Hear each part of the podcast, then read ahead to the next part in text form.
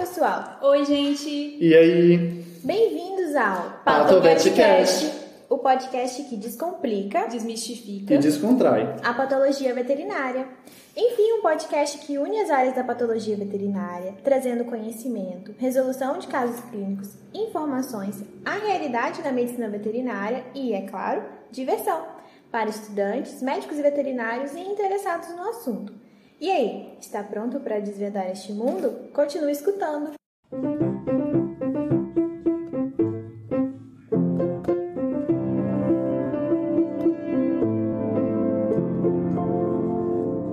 E o tema de hoje é Saúde mental na medicina veterinária. Então, pessoal, estamos de volta, né? Eu sou Carol, eu trabalho com patologia clínica no laboratório comercial. Eu sou a Marina, eu sou residente em anatomopatologia na Universidade de Vila Velha. Eu sou o Neto, eu sou patologista clínico e também clínico em um hospital de Silvestres. E hoje nós vamos, nós trouxemos um tema um pouco diferente para o podcast, um tema que está bastante em alta, né, que é a saúde mental. A gente vai focar na medicina veterinária, mas eu acredito que muita coisa possa ser aplicada para outras áreas também. É, a gente vê bastante pesquisa falando, né, da, na veterinária que sobre em relação a suicídio, sobre estresse, sobre Perda de sono, burnout, mil coisas, né? é, muitas coisas relacionadas. Eu acredito que isso pode estar sendo geral para outras profissões também, principalmente quando a gente atende público, Sim. né? Quando a gente tem que lidar com pessoas, e na veterinária a gente também lida com, com pessoas. E com a área da saúde. E com a área, com a área da saúde, saúde. principalmente. Então, Eu acho legal começar de uma forma meio que cronológica. E, tipo, Faculdade. falar qual é o erro lá na faculdade, ou o que é ruim lá na faculdade, o que é ruim num, num pós um pós-formado imediato e também um quando você já é médico veterinário formado há tipo, mais de um ano e quais problemas se, se perpetuam né, depois desse tempo.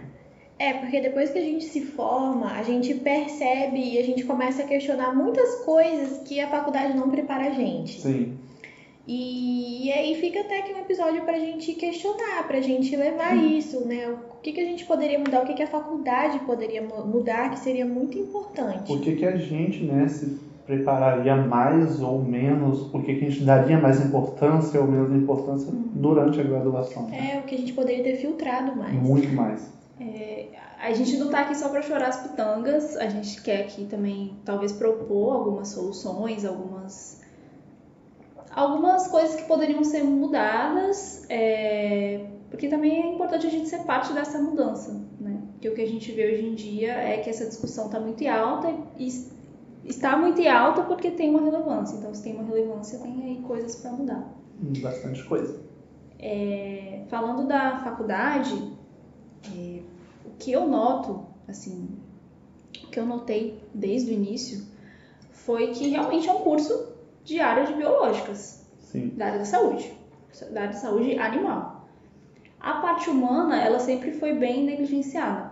Até os professores, muitas vezes, também Sim. não... Não dá para também focar nessa parte quando tem tanta matéria para ser passada, matéria. né? Eu entendo, o curso é generalista, não dá para ficar trazendo muitas questões de psicologia, de saúde mental durante as aulas. Eu compreendo isso.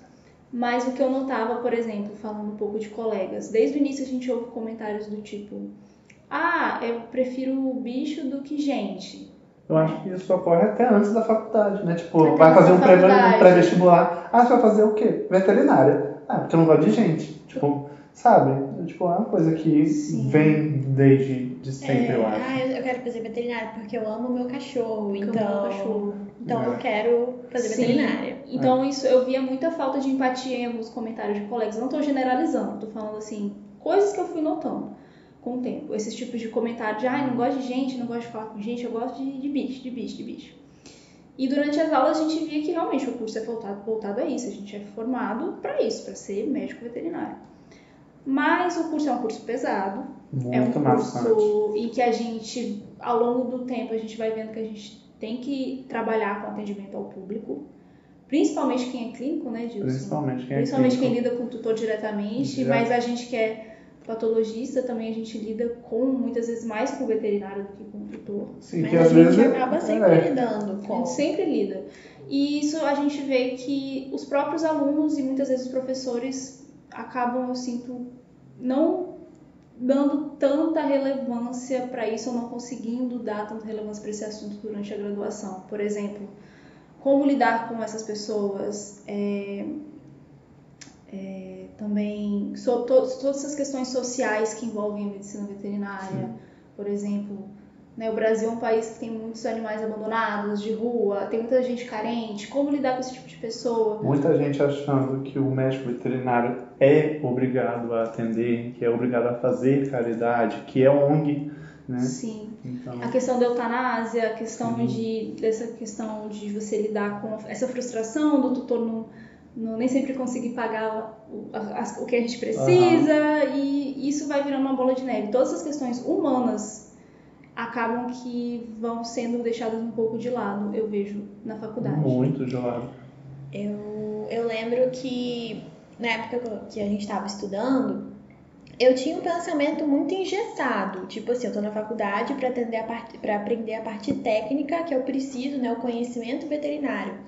E sempre tem aquele professor que ele traz, tenta trazer essas questões mais humanas. Sempre tem, sempre Sim. tem. E eu achava ridículo, eu ficava assim, Sim, da porque- sua matéria, Aham. cara. Para de É ficar isso que falando eu ia disso. falar agora, porque eu era a pessoa que julgava a pessoa que se preocupava com a saúde mental. Sim, entendeu? e tipo assim, às vezes a pessoa- o professor só chegava assim, ele dava aula, sei lá, fim de parasitologia. Em vez de ele chegar e falar do verme que ele tinha que falar, ele chegava assim, ó, tinha um cachorro, ele era assim, eu atendia como clínico, logo que eu me formei, que não sei o quê. Aí veio um mendigo, ele não tinha dinheiro pra pagar, mas ele precisava muito de um, de um atendente. E aí? O que, que você faz? Você manda o cachorro embora ou você cuida? Uhum. E aí ele trazia esses questionamentos, ou então de um cachorro que ele tinha e que ele tinha uma neoplasia muito rara e aí precisava de eutanasia, e você eutanaseia ou você tenta tratar? Você vai me deixar ele sofrer, mas vai tentar salvar ele? Como que você faz? Ele trazia esses questionamentos e na época eu achava assim, Moço, pra que isso? eu quero saber do verme, eu não quero É, saber disso. exatamente. Sim. E hoje quando eu olho pra trás, eu penso, poxa, eu poderia ter dado Aproveitar dessa mais situação. valor a isso que ele quis trazer. Aham. E eu tenho ótimas lembranças de professores que trouxeram essa questão humana. Tanto de sentar com a gente e falar, gente, tá tudo bem? Sabe, eu tive professores que tiveram essa preocupação. Vamos, vamos fazer um, um relaxamento aqui? Antes eu tive, tive uma professora que fe- fez isso com a gente um dia e falou, gente, vamos respirar? Ah, sim. Tava todo mundo ansioso com o fim da faculdade e, e- e não tinha essa discussão. Não, Não nem, nem com a gente em relação à nossa saúde mental, nem em relação com essa questão humana social da veterinária. Então, quando eu falo que, em geral, é, é escasso, é porque é escasso em vários aspectos. É até complexo, eu tô juntando aqui um monte de coisa, Muita. porque eu tô tentando juntar toda essa questão humana, como que ela é negligenciada e como que a gente não tem esse preparo Não tem. a gente já fica saturado durante a graduação, tipo, mentalmente, por ser um curso difícil. A gente se forma e acha desafios difíceis e a gente não é preparado para isso. E uma coisa que eu acho também que foi o que a Mariana falou já, é, é um curso maçante, é um curso muito generalista e que se a gente for pegar para realmente analisar, é um curso que teria que ter uma carga horária né, maior. Mas a gente faz em cinco anos, tipo, várias espécies, você tenta focar na sua e outra não, mas é necessário. Mas desde lá de trás, é uma coisa que é extremamente importante falar é que não tem tipo a base tipo nenhuma de psicologia a gente teve tipo Não. entendeu Não. tipo não, não poderia tipo não precisaria ser tipo um dois ou três mas tipo Base. é, é tipo um mínimo uma matéria de 40 horas talvez tipo como lidar com o tutor tipo é, situações tipo é, situações humanas coisa básica assim entendeu que é negligenciado se é pela carga muito pesada ou se não, ou é por negligência, eu acho que a gente não tem como discutir isso aqui. Eu lembro que eu acho que o máximo que a gente teve foi logo no comecinho uma matéria chamada Sociologia. Que ninguém ligava. que Ninguém ligava. Mas sabe o que eu Ninguém ligava. sentia? Eu sentia que sociologia também não era, ela era muito técnica. Muito Era teórica, muito né? teórica, não porque não era pra só pra gente, era Aham. pra todos os cursos. Era uma matéria que você fazia no. Ah, auditório e tinha nutrição junto, veterinária, Sim, sim. farmácia, direito, e relações internacionais.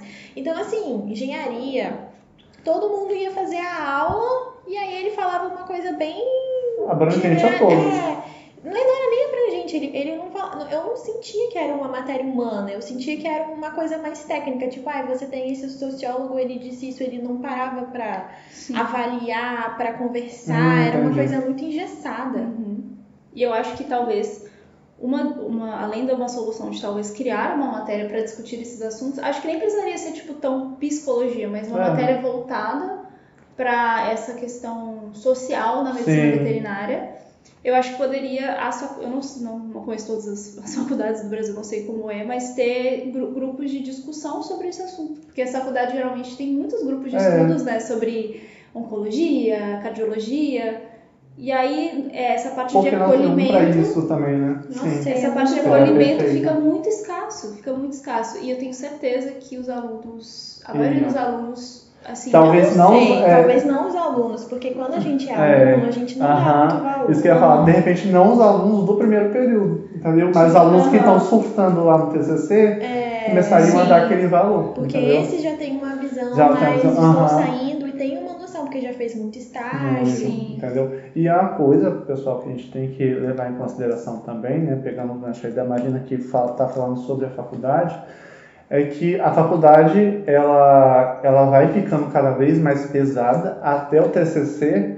E tem gente que forma, que está surtado no TCC, formou e começa a trabalhar. Então não tem aquele descanso psicológico ali. Você saiu de um, de um, como podemos dizer, de uma demanda energética, emocional, psicológica muito grande e você começa a trabalhar que é uma vida adulta, entendeu? Então é só piora, entendeu? É que quando falam que ah, quando forma é pior, não é em questão de, tipo, a vida, é em questão disso também, entendeu? Tipo, então eu acho que a gente devia também, na faculdade, né, vocês que estão na faculdade, dar uma ênfase maior em relação ao autocuidado, tipo, entendeu? É, você já faz terapia, você já tem um psicólogo, então, tipo, chorar essas pitangas com um psicólogo, eu acho que é uma coisa, uma preparação para a vida adulta. E busquem, galera. Eu sei que não é todo mundo que tem dinheiro pra pagar uma terapia. É, eu sei que não é um verdade. serviço barato, Não é. né? Não Tipo, é mesmo e, e realmente não dá pra ser, porque os profissionais precisam Precisam. pagar suas contas. Assim como a gente, os psicólogos também precisam. Mas nas, nas universidades existem serviços, é, a maioria das uni- universidades, né, Sim. grandes, elas têm serviços de, de psicologia. Sim. Ah, lá na, na, na, na UVV, que foi onde a gente se formou, tem um serviço de psicologia É mais e- acessível. que é mais acessível, não é só, não tô fazendo propaganda de lá, tô falando que assim, Provavelmente nas outras nas universidades outras também, também deve ter. deve- Aham. deve- devam ter esse, esse serviço mais, mais em conta, né? E às vezes já é dentro da universidade, então você já tá lá dentro, então o acesso é mais fácil. Sim. Então não, não pense, ah, eu não tenho tempo, eu não tenho dinheiro, eu não tenho como. É, É. questão de você acabar priorizando. É isso que eu ia falar, prioridades. Tipo, e aquele horário vago que você tem de uma aula aqui, tipo, você sabe que não vai ter. Por que que você não encaixa aquela uma horinha de dia? Gente, é um autocuidado, mas é um autocuidado que eu, pessoalmente, vim perceber isso depois de um tempo formado ainda, entendeu? Então, tipo, foi muito depois. Que eu falo assim, igual a Carol falou, que lá no primeiro período, quando falava de sociologia, ou um professor que dava maior importância, eu, eu era a pessoa que fazia aquela cara, ai meu Deus, lá vem ele de novo. É, E tipo, é, gente, hoje eu sou esse professor. Hoje eu sou essa professora também. Hoje eu tô assim também. É, eu sou- Eu já sempre gostei, porque eu, eu sempre fui interessada nessas questões mais humanas da vida, tipo, sempre. Minha mãe é psicóloga, então eu sempre fui muito curiosa com questões de questões psicológicas e também por questões pessoais minhas que eu passei Sim. também, eu fui é, dando muita relevância para isso. Então, quando eu entrei na veterinária, apesar de eu gostar muito da veterinária, foi um pouco difícil para mim nunca, nunca, nunca ninguém abordar a questão, essa questão Essa questão. de chegar e falar, gente, eutanásia, vamos lá. É uma questão de saúde, de saúde do animal, mas é uma questão também Sim. é difícil de lidar pro médico veterinário, pro tutor. Pro Como que tutor. você dá esse apoio pro tutor? Porque o tutor tá lá, ele vai precisar Sim. de um apoio emocional. Ok, o médico você vai veterinário. precisar também Você seu também. Você vai precisar. O médico veterinário não é psicólogo, mas é, não tem como É você o que dá o suporte emocional pro Não tutor. tem como você falar que Exatamente. A gente não é pra ser psicólogo, mas não tem como a gente ser frio. Exatamente. Como é que a gente não vai ser frio? Como que a gente vai dar esse Esse suporte, suporte sem. mas sem se envolver demais e, e se afetar demais? Então, né? isso é uma coisa, pessoal, também que está crescendo na medicina veterinária, que é a área de, tipo, o luto na medicina veterinária. Não sei se você, vocês duas já viram, mas já tem palestras hoje, como lidar, como, como não se envolver. Mas é uma coisa que eu comecei a ver, tipo, de uns seis meses pra cá, acho, tipo, entendeu? E provavelmente é uma coisa que deve ser muito antiga, entendeu? Esse autocuidado. Deve ser pessoas que se importam com isso, entendeu? Eutanásia, por que, por que fazer, por que não fazer? Porque, tipo, não é uma, é, não é uma problematização, entendeu? Então são coisas que não sei se porque o meu olhar mudou ou se porque começou a crescer agora, entendeu? Mas o exemplo que a Marina deu da eutanásia, você tem que lidar com a, a sua, como se diz, a sua orientação, né? Que é o, tem que lembrar que é o médico veterinário que orienta, né? Que dá a opção da eutanásia, nunca é o tutor. Então você é o profissional habilitado a falar, é, você realmente tem que escolher se a gente vai ou não eutanasiar o animal. Então você escolheu isso, então você já começa a pensar, será que realmente eu fiz tudo? Então isso já é uma dúvida para você. Aí você vai ter que lidar, depois de dar essa notícia com o tutor, você vai ter que lidar com o tutor tendo que pensar nisso, com a dor desse tutor. E se ele aceitar, você vai ter que lidar com a dor de você estar realizando esse procedimento. Então, olha a carga emocional que você tem que suportar, geralmente no intervalo de tipo três horas. E é às quando- vezes você também faz mais de uma eutanásia no mesmo Exatamente. dia. É um, é um momento muito difícil. Porque eu particularmente achava muito pesado. Eu nunca Muito. realizei eutanásia, mas eu assisti bastante eutanásia na época do estágio, na faculdade, e nossa, era terrível. Assim, você acompanha o paciente, você tá lá, ele tá reagindo, ele tá você melhorando. torce, você Você tá Vibra vibrando, nossa, a gente vai conseguir, a gente vai vencer juntos. E aí depois ele, uma semana depois, ele aparece lá porque ele vai ser eutanasiado, porque ele, na verdade, ele não melhorou, ele acabou piorando. E aí você fica, gente, mas ele pediu carinho pra mim enquanto eu passava. Como assim? Eu, ele tá. Nossa, era é horrível. muito ruim. E aí você às vezes tendo que fazer três eutanásias no mesmo dia é horrível, porque o tutor ele sofre muito. Só. E você não tem. Você, acho que qualquer pessoa que tem um pouquinho de empatia sabe como que é. Se você já perdeu algum animalzinho, você sabe a dor que é você perder. Então, ele tá lá sofrendo, aí você olha pro animal, o animal tá lá olhando pra você, abanando o rabo, tipo, olá, cara, faz carinho em mim. E você fica, meu Deus, eu vou matar esse bicho agora. E, e o tutor ali chorando, e você fala, eu não sei o que fazer. Tipo, na época do estágio, o que eu aprendi foi tipo assim, ah, oferece um copo de água pro tutor. Era o máximo. O básico. Tipo, o básico. Oferece um copo de água. Você quer um copo d'água? Ele fala assim, ah, eu aceito. Deixa ele ficar uns minutinhos com o animalzinho. Aí a gente deixava ele ficar uns minutinhos. Era isso que eles ensinavam pra gente de eutanásia. Dá um copo de água, deixa eles uns minutinhos, depois a gente vem e a eutanásia pronta. Eu não tive nem isso, sendo sincero. Não tive. É.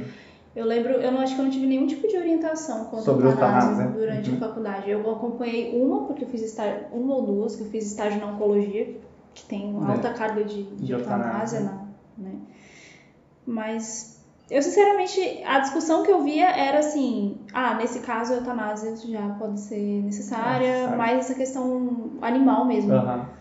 Claro que tinha uma discussão ou outra, mas eu não lembro assim de uma orientação. Então, acho que fica um, um recado, às vezes, se tem algum, uma- algum professor escutando. Sim. Tipo, se você fica inibido de, às vezes, falar certas questões, porque, ah, né, Sim. preciso dar minha matéria. Eu acho que fale sobre, É. sabe? Sempre, acho que sempre há É tempo necessário. de falar Aham. sobre essas É questões. necessário. Eu É. sempre quis entender como que é a conversa, por exemplo, como que é a conversa que o veterinário tem que ter com o tutor na hora de falar sobre eutanásia.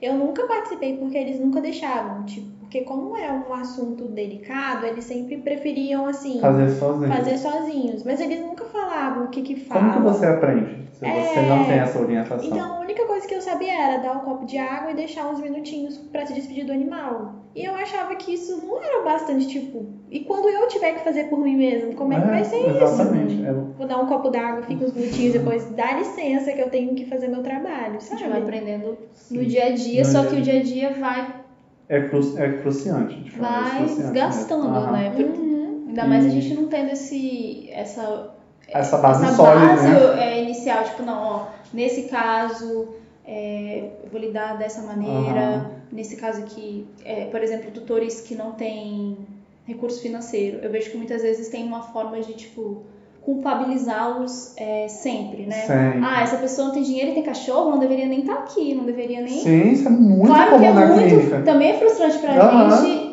o tutor não, não querer fazer um hemograma. Claro, tem essa questão, mas eu sinto que há muito essa raiva da pessoa que tem uma não tem recurso E, e tem o animal. e tem um É. animal. Isso também é, é, tipo totalmente passado por cima, né? Parece que inviabiliza completamente o amor que a pessoa tem pelo, pelo bicho, simplesmente por não ter o recurso para manter ele. Isso é meio pesado. É, e também é pesado o papel inverso, quando o tutor chega pra gente já falando que já quer eutanásia porque ele não tem dinheiro para pagar. Sim. Ou então tem gente que nem liga. Eu já acompanhei de a pessoa chegar assim, ou com o cachorro, falar assim, ah, eu queria eutanasiar porque eu acho que não tem mais jeito. Aí você fica, como? Não, é porque eu acho que não tem mais jeito, tá lá, ocupando espaço, que Aham. não sei o quê. Tem muitas pessoas assim. Pra você ver como que a saúde animal não é vista no mesmo patamar da saúde humana. E, tipo, até essa questão da desvalorização, né? Passando um pouco agora pra vida profissional, é, quando a gente entra na faculdade, a gente entra com muito entusiasmo. Acho que a maioria das pessoas entra com muito entusiasmo. Veterinária, tipo, é uma profissão que, Dos sonhos, que né? atrai, Aham. brilha o olho, né? E ao longo do curso a gente vai ouvindo certas coisas, por exemplo, ah, é a profissão que maior risco de suicídio é a medicina veterinária, ou que tem maior risco. E realmente existem artigos sobre isso, né? Existem várias fontes que falam sobre o assunto desse maior risco de médicos veterinários para o suicidarem. suicídio, a questão do burnout, que é bem proeminente na medicina veterinária. A gente começa a ouvir esses dados, a gente começa a ouvir falar, ah, veterinário, veterinário ganha muito pouco, ganha Aham. veterinário não é 50 reais um plantão. Isso vai, isso vai internalizando. Vai internalizando, aí você fica, você entra com aquela coisa, né? Uhum. Você é médico de bicho e aí você, ao longo da graduação, vai ouvindo, ah, veterinário ganha pouco, veterinário não é valorizado, a gente começa a ver isso, Uhum. essa desvalorização. Vivenciar isso é muito pior do que. Ouvir essas manchetes de, às vezes até manchetes de colegas Sim. com problemas graves por conta da profissão ou até em casos mais extremos se suicidando. Então a gente vai vendo isso e a gente fica, meu Deus, onde eu me enfiei? Aham. E aí, E quando você percebe é o oitavo período já. e vamos falar a verdade, o sentimento geral é assim, porque eu vejo, por exemplo, as pessoas que se formaram, aí o sentimento geral é tipo, eu não sei se eu deveria ter feito esse Aham. curso. E é muito triste falar isso, eu acho que muitas pessoas não gostam de admitir, a gente tá aqui falando isso publicamente, mas é a realidade. É a a gente realidade. vê muita gente que se forma, se dedica, ama o curso, ama Sim. o que faz. Você olha o que vai ser, tipo, e é um ótimo veterinário e tá Claro, frustrado. Não tirando a parte pessoal, porque Aham. cada um tem uma jornada, cada um Sim. busca muito, planta também do que colheu. Sim. Mas não dá pra tirar, não dá pra não falar da, da, da grande desvaloriza- da desvalorização que, que ocorre nessa profissão. E essa desvalorização eu percebo que é tanto dos próprios médicos veterinários que se confo- acabam tendo que se conformar com pouco, e Uhum. tanto dos tutores, tanto da sociedade no Isso geral. é geral, acho. Isso, isso é um impacto, assim, eu acho que é um, Muito grande. um, impa- um dos maiores impactos na saúde mental de médicos veterinários, principalmente recém-formados. É, porque ninguém te fala isso na faculdade, assim, as pessoas. Acho que a gente nunca para pra questionar essa parte, eu, eu, pelo menos nunca parei pra avaliar, porque eu achava que eu ia formar, eu ia arranjar um emprego e eu ia viver a minha vida, ia ser só o início de tudo, eu ia crescer e tudo mais. Só que quando você chega no mercado, você você vê como que isso está enraizado, tipo, como que é uma bola de neve sem fim. Porque eu acho que uma desvalorizaçãozinha que começa aqui vai puxando todas as outras, porque tem muita coisa que tá ligada. Então, por exemplo, se você tem a clínica, o plantonista que é desvalorizado, gente, tipo, muita coisa vai desvalorizando. Sim. Paralelamente a isso, como se fosse uma cascata. E fica aquilo, só posso fazer isso. Eu plantei, eu, eu Aham. formei, eu já tenho que dar plantão e É eu tenho que aceitar. isso. Eu tenho que me desgastar, me exaurir Aham. pra ganhar experiência, ganhando pouco, porque é assim que tem que É ser. assim que é a assim que tem que veterinária. ser. E eu ouvia isso às vezes de profissionais já. Gente, formou, É o, plantão. é o que vai ter é plantão. Eu achava que eu ia ter que fazer plantão e eu morria de medo. Não demonizando o plantão, mas a gente sabe que a gente não é remunerado como a gente deveria, Como deveria. ser. Não, né? porque, por exemplo, lá em São Paulo tem um hospital, agora falando, tem um hospital que paga 4 mil reais 24 horas de plantão na emergência. É um hospital de pessoas que têm mais condição financeira, mas eles pagam isso. Paralelamente, você tem clínica que paga 50 reais um plantão de 12 horas.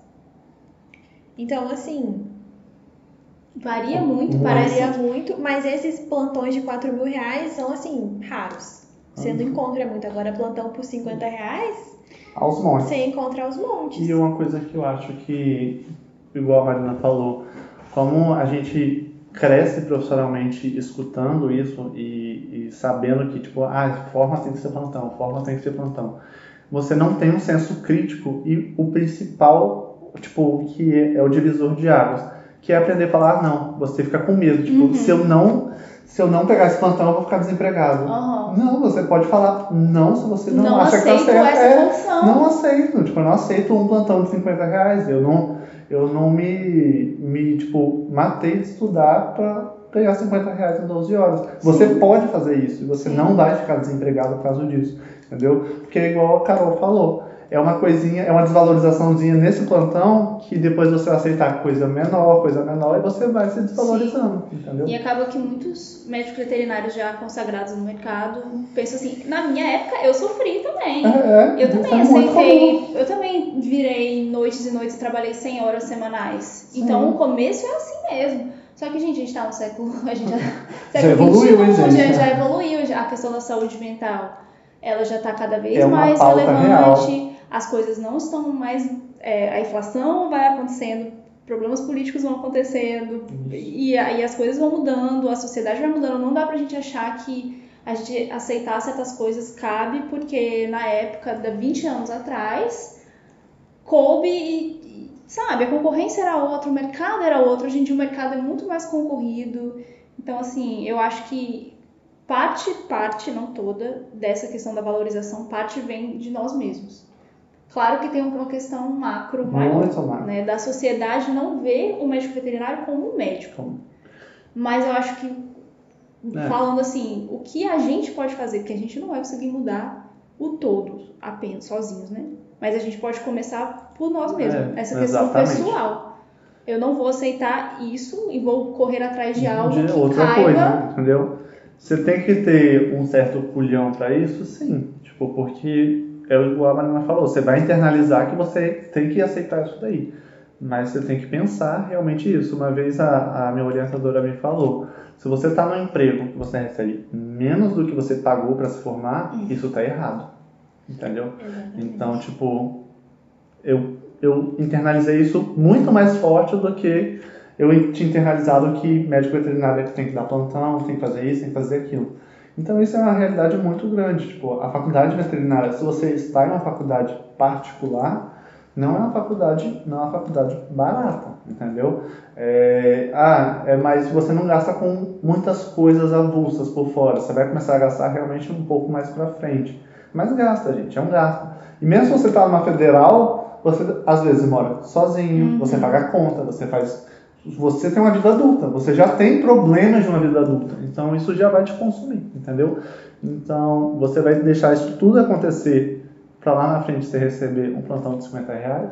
Então, tipo, é muito complicado. É bem triste quando a gente avalia o investimento financeiro que a Sim. gente faz na gente, né, durante a graduação, E- com todos esses gastos. E até depois que a gente se forma, É, a gente até. paga a pós-graduação, a gente vai fazendo todo esse investimento. E, a e as pessoas que contratam num. Aí entra uma outra questão, né? Que elas acabam não valorizando o seu trabalho porque às vezes parece que aos, as pessoas que contratam não se importam se você tem uma pós-graduação, se você é uma pessoa, às vezes eles só querem alguém para ir lá fazer de uma forma mais automática. Isso acontece muito, por exemplo, em plantão noturno, que você tem um monte de animal Sim. e eles, tipo, jogam o plantonista, o plantonista tem que lidar com tudo isso às vezes você não consegue dormir. Tipo, eu já, eu já ajudei amigo em plantão e, assim, tinha plantão que tinha um monte de animal. no- tipo assim, eles vão socando o animal em, em baia e você tem uma grande superpopulação de animais. Aí você tem, tipo, um setor de doenças infecto que tá cheia de animal que não deveria nem estar perto um do, Do outro. outro. E aí você fica, gente, são só números, sabe? É só Uhum. quantidade. E porque um tudo lucro, virou né? uma É um lucro, é isso que eu ia de lucro. falar. É assim, você precisa lucrar, então vai quantidade, quantidade. As pessoas não se importam mais com qualidade, as pessoas se importam com quantidade. E aí vai, vai, vai, vai. E isso acaba desgastando muito. Foi uma coisa que eu senti muito quando eu me formei. Porque ah, os nossos clientes cobram quantidade, eles não cobram qualidade. Sim. Eles cobram quantidade, eles querem um hemograma liberado em menos de duas horas. Em 10 minutos, eles querem um laudo O rápido. laudo não é miojo, né, gente? É, algo O laudo requer um conhecimento grande aí pra ser feito. Não é três minutos. Exatamente, mas eles não veem isso, eles só querem um laudo. Eu entendo que existem situações que o paciente é Emergência, né? urgente, ele precisa. Mas entenda que não é assim. A gente precisa parar para avaliar com calma Sim. o seu laudo para te dar uma resposta, a melhor resposta que puder. E isso foi uma coisa que eu tive muita dificuldade no começo, porque eu sou meio perfeccionista, então eu gosto de liberar um laudo certinho, que eu vi tudo, que eu olhei tudo, que eu vou te entregar o melhor que eu puder. Mas eu era cobrada não pra ter o perfeitinho, mas pra liberar logo. É, exatamente. E é uma coisa que tem que entender, principalmente o laboratório comercial. Carol tá aqui, não deixa mentir. Chega um, um exame com solicitação de urgente da sua clínica e de mais 10 clínicas também, entendeu? Aham. Então, esse patologista que está lá, que não tem o contato com esses animais que estão na clínica, ele vai literalmente ou no automático ou por quem chegou primeiro com um nome de urgente também, entendeu? Então, você tem que entender que, tipo, não, você não é, tipo, o- a sua clínica não é o deusinho da situação, entendeu? O, o patologista que está no laboratório comercial não tem bola de cristal para saber que esse animal está precisando desse exame para fazer tal coisa se você não comunicar. Às vezes só está lá um urgente. Mas por que esse urgente? Entendeu? Tipo, é uma situação complicada também, porque fica às cegas, entendeu? É, às vezes acontece da gente ter muitos pacientes urgentes no mesmo dia. Teve uma vez que eu fiz uns 13 bioquímicos urgentes. E aí chegou um outro de uma clínica que era pertinho de- do laboratório que eu trabalho. Ele pediu muito urgente, só que como eu tinha outros urgentes na frente, eu falei, olha, não vou conseguir te liberar por agora, porque tem outros sendo processados na frente. E ele ficou muito bravo, ele começou a ligar pro, pro meu chefe, ele começou a ligar para todo mundo porque ele queria o negócio liberado, só que fazer o quê? Fazer o quê, moço? Ah, Existem dias que eu não vou conseguir te liberar com tanta Exatamente. facilidade. As pessoas também precisam entender Precisa isso. entender. Sim. E acho que nem é um problema tão específico da medicina veterinária, mas é algo que a gente lida com uma frequência assim. É, acho que diária. Considerável, né? Diária.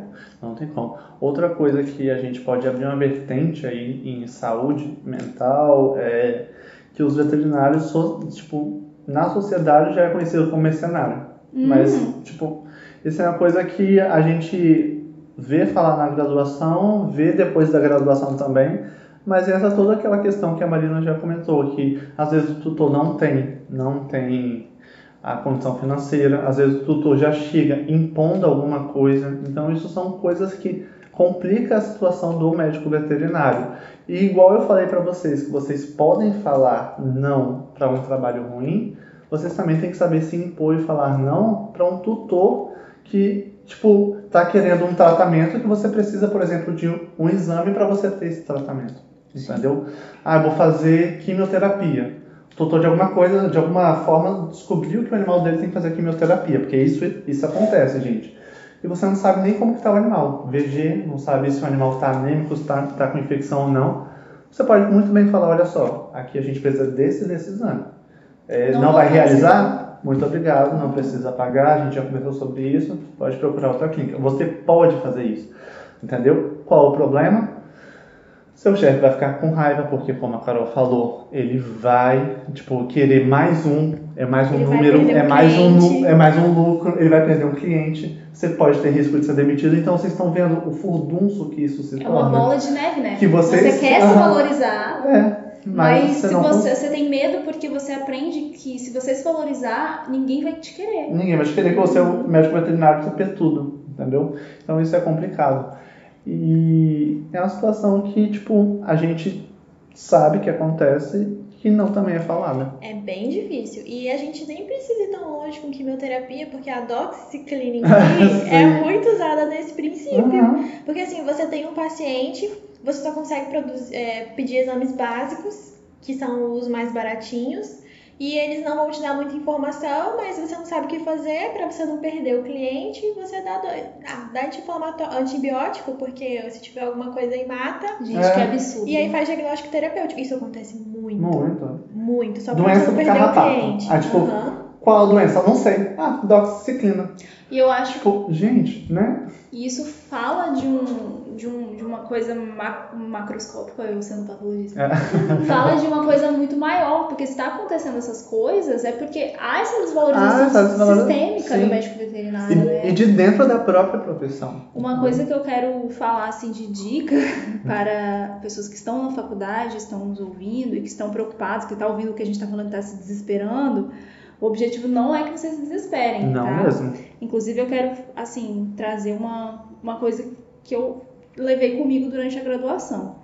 É, não é porque alguém falou que você tem que dar plantão que você tem que dar plantão. Não é Exato. porque alguém falou que a clínica abriga todo mundo e que no fim todo mundo vai clinicar que você tem que clinicar. Não, não vá para uma. Claro que assim, a gente sabe que a clínica é coração de mãe, acaba. Sim. A maioria das pessoas vão para a clínica. Mas se você não quer, você Não precisa. você pode Uhum. correr atrás de outras opções. Eu, eu sabia, fui sabendo ao longo da faculdade, que eu não queria clinicar por uma questão pessoal minha, de gosto, e eu sabia que eu não seria feliz. E não foi nem tanto pela questão, ah, porque eu acho que ia pagar pouco. Foi mais uma questão, eu sei que sabia que não era meu perfil. Uhum. E o que eu vejo é que tem muitas pessoas que entram na faculdade de veterinária com essa cabeça, porque a sociedade vê o veterinário como um clínico, o médicozinho de cão e gato. Sim. Médico médico de cão e gato. Ou cirurgião. Então a pessoa, pelo menos eu, eu me julgava por não gostar, Gostar. disso. Aham. Eu achava, não, eu tenho É que errado ser. não eu gostar. tenho que ser médica de cão e gato. Aham. Porque parece que se eu não fosse isso, eu não ia ser médica veterinária. Como eu não ia assim ser eu não vou estar de valorizada. jaleco branco e esteto? Como assim você não, vai, você não sabe castrar o Aham, gato? Como assim você é. não faz isso?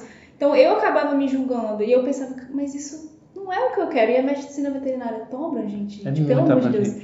É muito abrangente. Então, assim, não se limitem. Não. Não, há- não gosta de clínica? Claro, não se feche. Não se feche. Tipo, ah, eu não gosto, não quero saber. Não.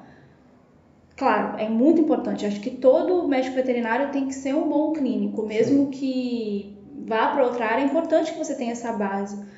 Mas assim, não, não, se, não se limite para a clínica, sabe? Sim. Porque o que eu vi de, de gente se formando e indo para a clínica e falando, cara, não é isso que eu quero, e aí já demoniza a medicina veterinária inteira. Toda. Nossa, mas eu recebo muito pouco, eu dou plantão e eu tô exausta, eu não quero mais ser médico veterinário. Calma, você não quer talvez ser clínico de pequenos animais. Exatamente. Existem outras- opções. Tem mais de 60 áreas aí pra você dar, dar uma bisoiada, entendeu? Pra você sassaricar. entendeu? Pesquisa, pesquisa residência, pesquisa mestrado, pesquisa pós-graduação, Sim. pesquisa concurso, pesquisa áreas é, que você nunca tinha pensado antes, inspeção, que às vezes são coisas que as pessoas não, não, pensam não e acabam associa ao médico veterinário, saúde pública, entendeu? Tipo, então é uma coisa importante também.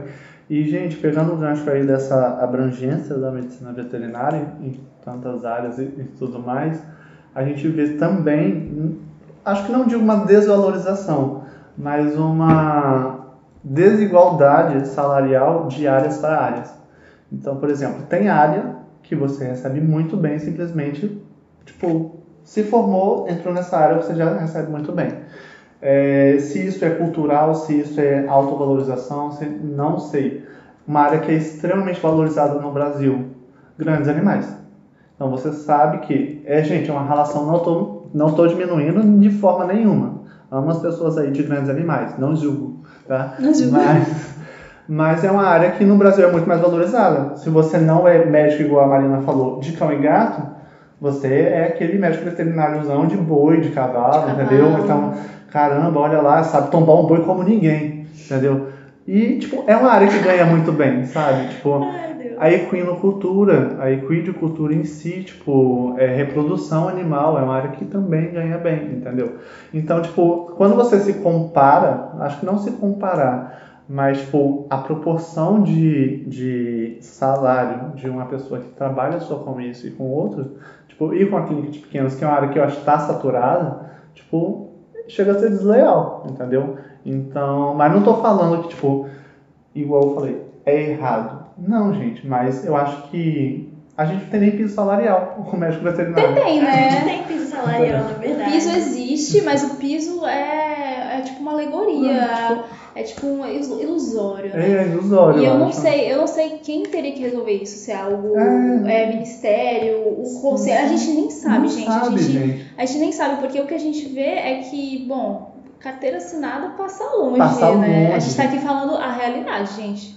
Tipo, é, a gente medicina veterinária ou é contrato ou é o boca a boca mesmo. Tipo, você vai vir trabalhar e pronto. É. Então vocês vão vendo que o problema vai muito, Muito além, de, além. tipo, a valorização pessoal só do médico veterinário. Muitas vezes, quando você vai fazer plantão, para você ganhar os seus 50 reais, que já é um valor baixo, você ainda tem que ficar implorando pro cara te pagar depois que você faz esse plantão, porque muitos deles ficam enrolando. Então, Sim. assim, eu conheço colega que ficou um mês inteiro pedindo, mandando mensagem, ligando, indo lá, por favor, me paga. o meu- E a pessoa, ah, tá, vou pagar. Então, assim, já não te paga muito e ainda fica É complicado. na enrolação, sabe? É- E muitas vezes essas pessoas são veterinários e eu não entendo como que a pessoa. Aham. Tipo, poxa, você sabe que a sua profissão é desvalorizada e você tá contribuindo Contribui pra, pra ela piorar, sabe? Eu acho que eu só botaria meu pezinho pra fora de É. casa pra, pra dar um plantão que é algo exaustivo, com certas condições que eu Aham. falaria, não, isso vale a pena eu botar meu pé pra fora de Exatamente, casa, entendeu? entendeu? Porque Então, às vezes eu acho que também tudo- não vale. Você É. paga pra trabalhar e quando você ganha 50 reais no plantão, você tá pagando muito pra trabalhar. Exa- Isso que eu ia falar. Aí as pessoas vão muito pela experiência, Aham. né? Não, porque aí eles vão me conhecer, porque eu vou ter experiência. Só é lembrado quem é visto. Só era lembrado quem é visto, só que eu conheço pessoas que fizeram plantão por esses motivos e acabaram ficando com os transtornos psicológicos pesados e a pessoa acabou desistindo da veterinária. São muitas histórias, né? Eu ouço muitas histórias, assim, por boca de amigas, pessoas que se formaram. Ah, fulana surtou no trabalho. Fulana tá ganhando bem, tá ganhando bem. Tipo, 4 mil reais, mas tá trabalhando em cinco empregos. Né? Isso é ganhar bem na medicina veterinária. É, É. você trabalhar todos os dias, de domingo a domingo, pra ganhar 4, 5 mil. A gente aqui tá falando de valor, gente. Vamos ser aberto aqui. Vamos, A gente exatamente. sabe que hoje em dia 4 mil não é muito. Não é A muito. gente sabe é disso. não. E a gente, a gente inevitavelmente se compara com o médico. A gente se compara com o médico. Inevitavelmente. A gente olha, hum, o médico tá ganhando mil reais no plantão e a gente Ah. tá ganhando, 50. sabe?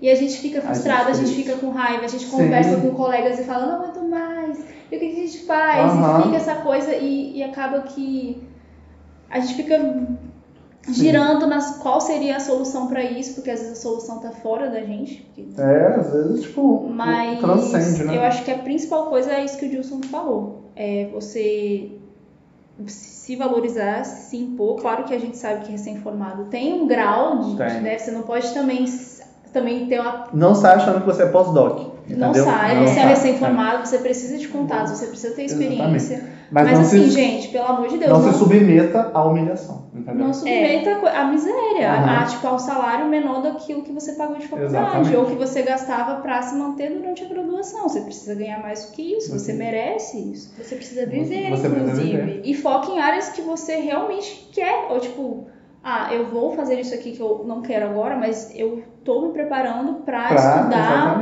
pra, pra área que eu quero, sabe, gente? Vocês não precisam ficar numa área que Estagnados. vocês não querem. Aham. Tem como fazer dinheiro na medicina veterinária. Tem, Tem como sim. se dar muito bem. Tem como ser muito feliz. A gente tem obstáculos? Tem, como qualquer eu profissão. acho que qualquer. Talvez um pouco maiores do que algumas profissões. Sim, Sim. é uma profissão que é muito complexa, muito abrangente, muito. Acho que vocês conseguiram, rica, é, né? conseguiram perceber que a gente conseguiu destrinchar que desde lá da graduação vem acumulando problemas, entendeu? Então, se eu acho que a solução é você tentar ou saber contornar o máximo deles, né?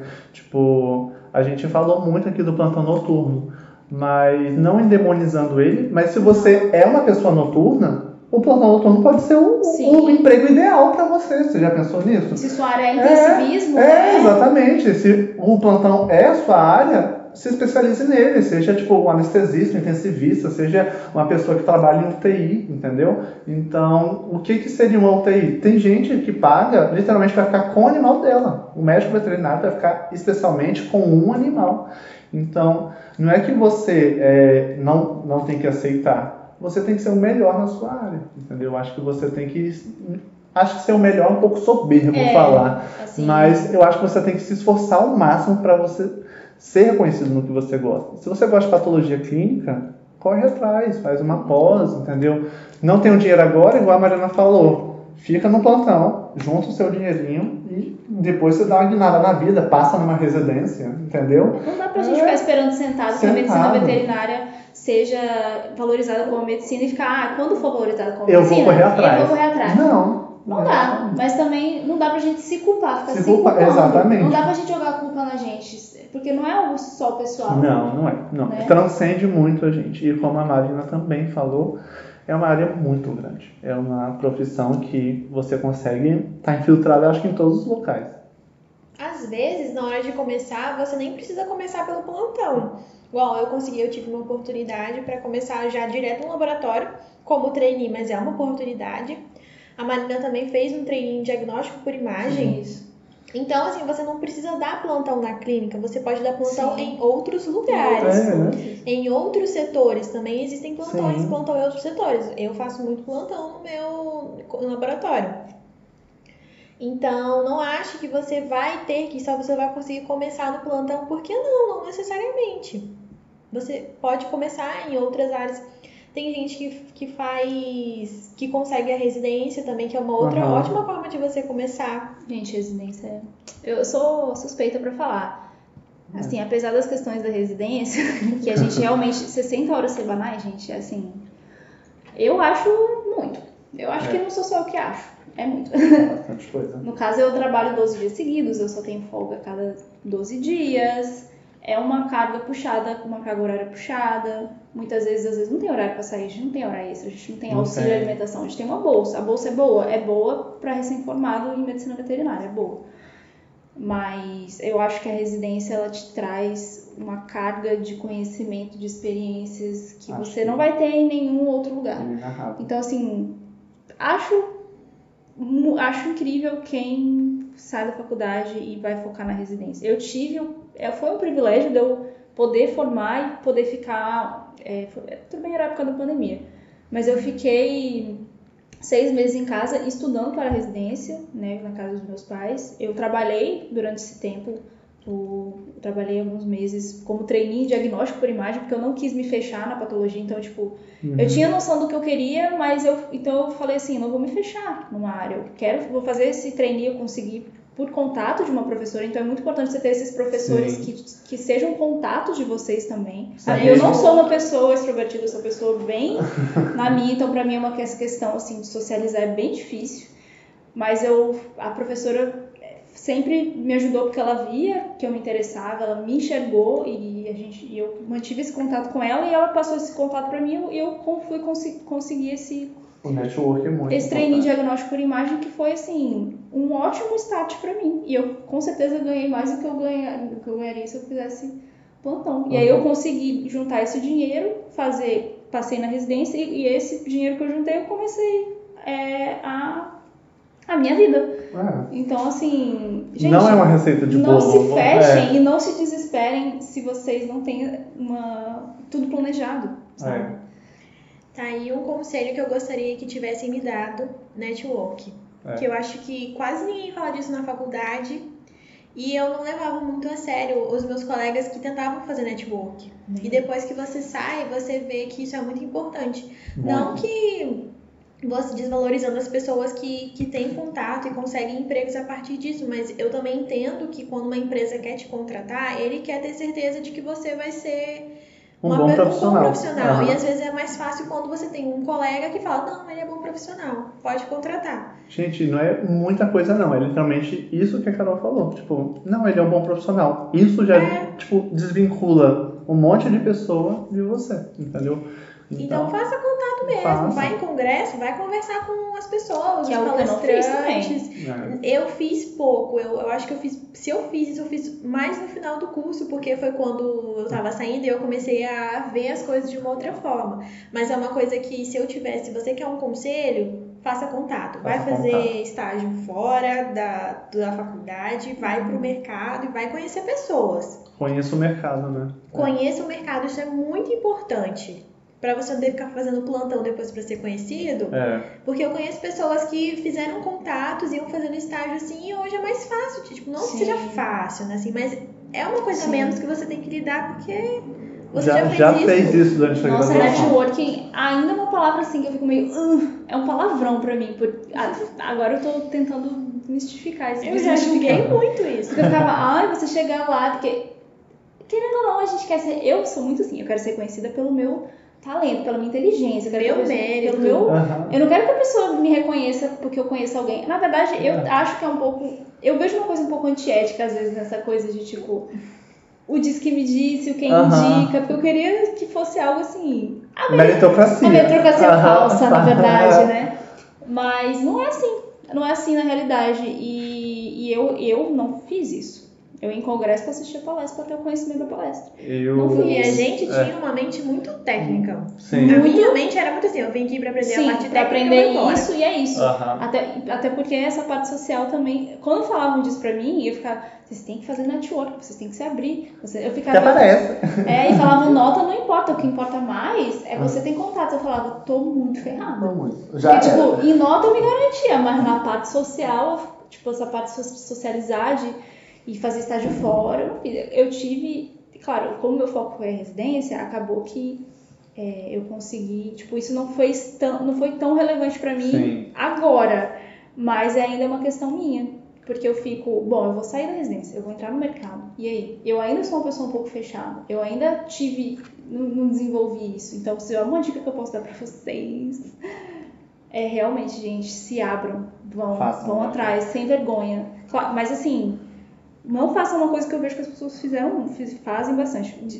Desfocar o curso, tipo assim, É, deixar de ter aula. É. reprovar, acaba reprovando, não precisa. Foca no curso e faça assim o estágio. E- Mas não deixe que o estágio e as coisas, as atividades extracurriculares atrapalhem no seu, no No seu fundamento, porque aí sim a, a sua saúde Aham. mental Vai. vai pesar, porque você vai se ver feliz lá no seu É. estágio, ai e que legal. feliz na sua profissão. E você vai ver que, que isso, isso não está refletindo Sim. nas suas notas, no seu conhecimento, no seu aprendizado em sala de aula. Exatamente. Às vezes nem anota, mas você ter esse conhecimento depois que você se forma, É, você sente a falta dele. Eu, tipo assim, eu, eu era como a Marina, eu estudava muito, eu tinha nota. Mas mesmo assim, depois que eu saí da faculdade, eu sentia que eu não sabia de nada. Gente, a Carol, ela tinha nota real, tá? Agora um adendo aqui. Ela era a pessoa que a gente queria colar na faculdade. E já dando esse adendo aí, eu nunca fui esse aluno de boas notas, mas eu era exatamente o inverso das meninas. Eu sempre queria me. Tipo, todo mundo passava, todo mundo me conhecia. E foi exatamente Isso isso. é é. Todo mundo conhecia o Todo Dilson. mundo conhecia o Dilson, ele era bem popular. E foi isso que me garantiu o emprego logo depois que eu saí. Igual gente. a Marina, a Marina ela estudou, isso é mérito dela. A Carol também foi mérito dela, mas eu claramente foi o network. Se eu não tivesse network, eu não era um aluno que passaria em residência de primeira ou que seria contratado por trainee, porque eu nunca foquei no nível que Carol focou em patologia clínica na faculdade. Eu sempre preferi fazer o o network, entendeu? Porque eu sabia que entrar em Selvagens era muito mais complicado do que, tipo, tentar uma residência, talvez, entendeu? Aqui no estado, gente. Mas isso para a Marina já era uma realidade completamente diferente. Ela, pra que que eu vou fazer um network se eu quero a minha residência? Mas, gente, é importante, tá? Não É é, importante. assim, vai fazer residência independente. Entendeu? É importante, é, é relevante, É. é, é algo assim fundamental. Não, se, não é também pra você se matar e se, Se cobrar. mata. Porque a autocobrança É, já é um problema já é um grave problema, veterin- no aham. médico veterinário. A gente tá aqui falando de saúde mental. A gente não tá falando aqui pra vocês se cobrarem, mas é algo pra você pensar. Pensar. Você começar a pensar. E hoje em dia tem muito uma questão Muito. não só de network, mas de ser coisas de marketing, Sim. tipo, da sua imagem na internet. Instagram profissional, entendeu? São coisas aí também pra vocês ficarem ligados, tá? Pra, tipo, sair um pouco da caixa. Abrir um pouco, ver o que o que, Aham. que tá dando certo hoje em dia na medicina veterinária. Porque tem coisa dando Tem, certo. tem coisa, né? Tem. E uma coisa que é que é o conselho agora meu, né? A Carol deu o conselho dela. O meu conselho aí é exatamente, mesmo vocês fazendo network, saibam se ponderar, entendeu? Tipo, igual a Mariana falou, não é pra você é, basicamente escolher a sua vida de network, saber conhecer todo mundo, gostar de estar em congresso, gostar de estar em estágio e esquecer da faculdade, entendeu? É, isso vai te dar, o network vai te dar alguma, algum feedback? Vai, mas ele não te faz formar, não. Entendeu? Eu, no final da faculdade, eu comecei a me embolar exatamente porque eu inverti esses valores. Então, você precisa formar. Para você ganhar o Sim. emprego, você precisa ser um médico veterinário, entendeu? Então, a gente começa a ver que a gente começa a saber, nossa, esse protocolo aqui eu acertei de primeira. Olha, eu consegui fazer isso. Olha, então é uma gratificação, acho que legal que a gente tem quando a gente está estagiando nos últimos períodos. Mas os últimos períodos é quando você tem o TCC, o seu estágio supervisionado, é onde você tem que dar maior ênfase também, entendeu? Tem Então, não- psicológica muito É, grande. exatamente. É. Então, mesmo você querendo e precisando do network, não seja aquela pessoa que está em congresso e troca uma palestra muito boa por uma farra do dia anterior, entendeu? Tipo, ah, sair para beber com os amigos, a gente está aqui, tá todo mundo junto. Não, vai assistir aquela palestra e vai começar com aquele palestrante. Isso é um network. O network não é você sair e farrear com os amigos no dia anterior, entendeu? Então, isso é uma coisa que eu sabia me ponderar, é, mas eu via colegas que não sabiam fazer isso, entendeu? E se atrapalharam na faculdade. E eu tenho certeza que se mudasse um pouquinho minha vida aí, eu seria essa pessoa. Então, network sim, mas autoconhecimento também. Uma coisa que eu via bastante na época que a gente estudava é que muitas pessoas elas são muito mais desse, dessa parte que eu falo, né? Conhecimento técnico, ponto, acabou. Sim. E às vezes, é, por exemplo, tem pessoas que têm vagas de estágio para oferecer estágios incríveis, mas ninguém vem procurar. Às vezes eles pedem, Sim. tipo assim, para professores, né? Tipo, ai, você tem algum aluno que tem interesse? Porque quase ninguém se interessa. Então, se Verdade. você tiver numa palestra e às vezes você vai conversar com um palestrante, você pode sair de lá com um estágio, num estágio. outro estado, numa empresa incrível. É, e simplesmente por Porque conversar ninguém, é, porque ninguém corre atrás dessas coisas mais, sabe? Então eu acho que é uma coisa que é legal quando você tem aquela. Você dá aquele start, você correr atrás é uma coisa que eu vejo também que os alunos, pelo menos não onde a gente estudava, É. que era uma faculdade particular, eu não sei se é por causa Ah, disso. é. As pessoas, é, as pessoas não corriam atrás das um coisas, elas mais esperavam que é. acontecesse, Esperavam, entendeu? É. O Então, estágio se vai chegar até a É, não vai. então, se você é esse tipo de É. pessoa, vai atrás, conversa, rompe essa barreira. Eu, sei- eu também sou uma pessoa tímida. Sim. É muito difícil, eu sei, mas vai lá, às vezes só um, um fato de você ir lá e falar, nossa, sua palestra foi muito boa, parabéns, já, vai, já pode começar uma conversa. Entendeu? Sim. E aí é. Gente, pera, me perdi aqui. Então, é, é isso, a parte, a parte da solução é, sempre vai partir de nós, De sabe? nós. Então, assim, se cuidar, se valorizar, buscar o networking, buscar aquilo que você quer. que- tudo isso é muito relevante, é o, o passo inicial. É, tem, tem mudanças aí estruturais, né, que a gente queria muito que fossem Ai, resolvidas. meu A gente queria muito que na faculdade de medicina veterinária se falassem mais sobre Sim. a questão social, a saúde mental, a psicologia, essa parte humana. A gente sabe que, que como muitas dessas faculdades não tem isso, a gente pode, os alunos podem buscar isso por si só. Por si então, só. fazer a terapia, como a gente falou, Gente, façam terapia. tentar fazer uma rede de Faça apoio terapia. entre os É. alunos, é, às vezes perguntar mesmo, questionar com os professores, mas e essa questão da, da eutanásia? Como que eu lido? Como, às, vezes, às vezes o que o professor precisa, ele tá tão às vezes ali no cronograma dele, No automático. que ele não para pra pensar, às vezes ele não tem nem Não. tempo, às vezes, então se é uma dúvida sua, questione, é, tal- fale. é, talvez ele precisa desse Abra, questionamento. abra essa, essa Aham. rede, de- essa roda de conversa, sabe? Eu, Sim. eu- sempre vai ter alguém que eu acho que vai se, se interessar. A e assim, gente, é a alguém. gente sabe o quanto, tanto para estudantes quanto para médicos veterinários, o quanto que é uma profissão que tem aí os seus conflitos e os seus desgastes e me assusta muito ver assim pessoas da minha idade com síndrome de burnout já diagnosticada Já. com crises de ansiedade, com remédio prescrito por psiquiatra por conta da profissão. É assustador isso a gente acaba pensando, com medo que seja a gente, que a gente seja o próximo. Sim. A todo momento você fica pensando isso. Eu acho que, é, agora fazendo o exposed, eu já tive início de burnout. Então, tipo, isso é uma coisa que a gente fala aqui e acha que é uma, uma, uma coisa muito distante. Não, Não. é uma realidade, tipo, palpável, próximo. entendeu? Então, o que que você tem que saber? Primeiro, a Marina falou, aquela rede de apoio. Segundo, você procurar ajuda, entendeu? Tipo, eu acho que se você não. Você sozinho você não vai conseguir se resolver. Sim. Isso só vai piorar a sua situação. Entendeu? É, para de pensar que você não vai dar conta, entendeu? Isso você. Ninguém é tipo super-homem que vai com certeza dar conta de tudo. Você cansa, tipo, psicologicamente, fisicamente e tipo, emocionalmente. Então isso é complicado. E outro conselho que eu recebi, mas aí já foi dentro da minha vida profissional, foi da minha chefe, muitas vezes a gente precisa dar um passo para trás. Tipo, esse um passo para trás pode ser o quê? Talvez receber menos do que você recebia, sair de um cargo que você queria para dar dois para frente, entendeu? Esse dois para frente não necessariamente precisa vou receber mais. Não, é ter a sanidade mental, é você conseguir ter um momento de lazer com a sua família, é, tipo, é, a gente tem que parar e desmistificar disso que tudo envolve dinheiro. Mas assim, é uma coisa que, que eu vou falar aqui agora, que é um- uma forma que eu vejo, que eu acho que, que a gente precisa parar para pensar também, é a questão de como a faculdade ela prepara a gente no básico do básico.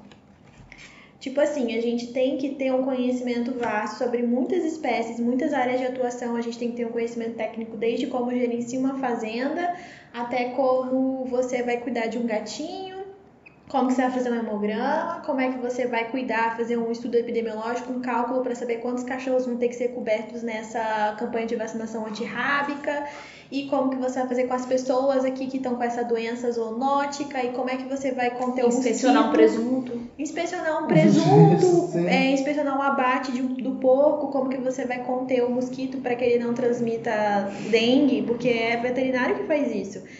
E Então, como que, o, que horas que o carro de fumacê vai passar em cada rua. Então, assim, a gente tem que ter um conhecimento muito vasto sobre muita coisa. E, eu- e eu entendo que a faculdade dá cinco anos para explicar isso tudo pra gente. Então, a gente tem um conhecimento básico. Então, por exemplo, de patologia clínica, a gente teve uma matéria. Você acha que uma matéria te prepara para trabalhar com patologia clínica? Não te prepara. Eu saí da faculdade, quando a gente fala eu sinto que não sei nada, é porque a gente literalmente não sabe nada. Foi pincelado. Da área, é, foi pincelado, da área de atuação que você vai trabalhar, não importa qual seja, por mais que você tenha feito muitos estágios, eu fiz muitos estágios, mesmo assim, você não sabe nada. E aí, naquele momento que você sai, que você começa a trabalhar, que você começa a ter que você estuda a fundo, mas você tem que lidar com outras coisas, porque de repente você está tendo que lidar com médicos veterinários. No meu caso, eu lido com médicos veterinários. Sim. Eu lido um pouquinho com o tutor, mas assim, é muito mais que o médico veterinário. O máximo que eu lido com o tutor é, ah, que ele veio entregar amostra, ou ele veio tirar alguma dúvida do laboratório, mas eu lido diretamente com médicos veterinários. E como você tem uma matéria só de patologia clínica, o clínico ele também não entende muito de patologia clínica. Então, Não eu que fiz estágio em patologia clínica, não tinha um conhecimento muito grande de patologia clínica, que dirá o clínico que fez a matéria, que não estava Só nem para saber como que é que faz o hemograma, ele só, sa- só, só precisa saber o que, que é anemia, o que, que é leucocitose, e é nós. Ele não sabe, e tipo, muitos clínicos não sabem. E às vezes tem uma coisa que a gente vê bastante, que é dito muito na faculdade, que é aquela frase, a clínica é soberana. Nossa. E isso é dito Todo mundo aqui respirou muito fundo. E isso, quando é dito, é porque na hora que a gente vai fazer, né, que a gente vai levar o caso, é que a gente vai se guiar pela, pela a clínica que o paciente está apresentando, não que o setor clínica Isso, supera gente. É uma frase todas as certa outras tirada de contexto. Todos os outros setores parece que é a clínica. Então, às vezes, você vai lidar com essa pessoa que tá com o ego lá em cima, é muito complicado. Cirurgião. Cirurgião. Cirurgião. Eu não tenho cirurgião, não. Eu Porque tenho você problema... não é anatomopatologista. É porque eu não lido, eu lido muito com clínicos. Nossa senhora, aqueles clínicos, tem clínico, gente, que assim, eu não tenho palavras pra dizer como as pessoas conseguem, os clínicos conseguem, conseguem ser grossos, como eles conseguem ser, assim, sem Alguns, tá, educação. gente? Não estamos julgando toda Não, a classe. a maioria. Eu sou clínico, eu tô lembrando. Lembro É um ou outro que acaba. Sim, outro acha que tem que pode chegar falando, respondendo em caixa alta. Às vezes a gente manda uma mensagem assim, é. Coagulou, coagulou. pedem- Não. Gente, não. O que eu mais recebo tem. Gente, existem pessoas que não coletam muito bem. E a pessoa não sabe reconhecer isso. tipo assim, ela gosta de, de, de colocar a culpa no laboratório. Mas assim, tudo bem, com o tempo a gente vai aperfeiçoando e tal. Mas eu digo mais em relação a como que a pessoa lida com certas informações. Assim, às vezes a gente libera um laudo, amostra coagulada. A pessoa liga, como assim tá coagulado? Não tem como estar coagulado, foi o motoboy que coagulou a minha amostra. Só que assim, Não acha que pode errar, né? é, é um exatamente, exatamente. A pessoa acha que não. Isso é uma coisa que eu tenho dificuldade hoje em dia pra lidar. Tem dias que eu nem tenho paciência pra responder essas pessoas de verdade. Às vezes eu olho e falo assim, ai, não. Não tô com cabeça pra responder isso agora, não. Porque assim, isso é muito difícil. Ah, E, e várias vezes a gente tenta conversar, explicar pro veterinário por quê. Em vez dele entender, ele chega assim, não precisa passar mais aqui não, que eu vou trocar de laboratório. Isso acontece. Aí você tem que tirar foto, fazer um vídeo, mandar, explicar, falar, mandar áudio, ligar. A vontade era falar. Tintim por Vai coagular no outro laboratório também. É, às vezes a gente tem vontade de dar resposta mal criada. Eu tenho Mas muita não- vontade. Às vezes eu chego pro meu chefe e falo, eu me recuso a ter que responder pra essa pessoa isso. Sim. Mas infelizmente é aquela coisa, né? A gente não pode perder Não o pode. cliente. É. E a gente tem que ficar Volta novamente vídeo, aqui, ó. falando tintim por tintim. Isso é uma coisa muito chata. Às vezes as pessoas respondem em caixa alta. Assim, Gritando, né? preciso de requisição, gritando. Assim, calma, é só você pedir com calma, a gente não Tem- vai. É, é. Tem essa hipervalorização de certas áreas da medicina Sim, veterinária, tem né? muito. Tipo, eu acho que o clínico e o cirurgião são vistos como top de linha, assim como alguns. alguns é que essa área de, de, de grandes é um pouco fora pra mim, mas eu acho que o médico veterinário de equino também, Sim, que trabalha com que- reprodução, é, são bem mais valorizados, ainda assim, não, não tanto quanto um médico. Ah, não tanto quanto Mas eu acho que são as profissões vistas, né? E realmente, pô, eu, eu assim, eu pago muito pau pra clínico, porque eu acho que são profissionais que realmente têm que ter um conhecimento Tem completo, uma visão geral. Realmente, a clínica do animal é soberana e você ter que ver tudo isso na clínica é, É um complicado. trabalho incrível. Cir- Cirurgião eu também, eu que queria ser cirurgião na época quando entrei na faculdade. Depois mudei de ideia. Deu pra ver que mudei de ideia. Gente, Mas o é médico- só escutar o primeiro episódio, É ela conta. O médico veterinário de diagnóstico complementar não é visto como Não é médico visto. veterinário. Esses dias eu estava lendo um post falando como que é a menina do ultrassom, não a doutora, né? Aham. Tudo bem que doutor também é um termo meio... Se você não tem doutorado, mas não é... Chama doutor o, o, O clínico, o A cirurgião. outra é a menina do ultrassom, a menina do hemograma, a menina da pato, já me chama, me chama já da menina da pato. tipo, não é a menina da. Ninguém me chama os residentes, as outras da clínica, a menina da clínica. Não, é a, né, pelo nome, médica veterinária. E a gente acaba sendo o pessoal do laboratório, o O pessoal, pessoal do- é esquisito. muito. O pessoal. O pessoal-.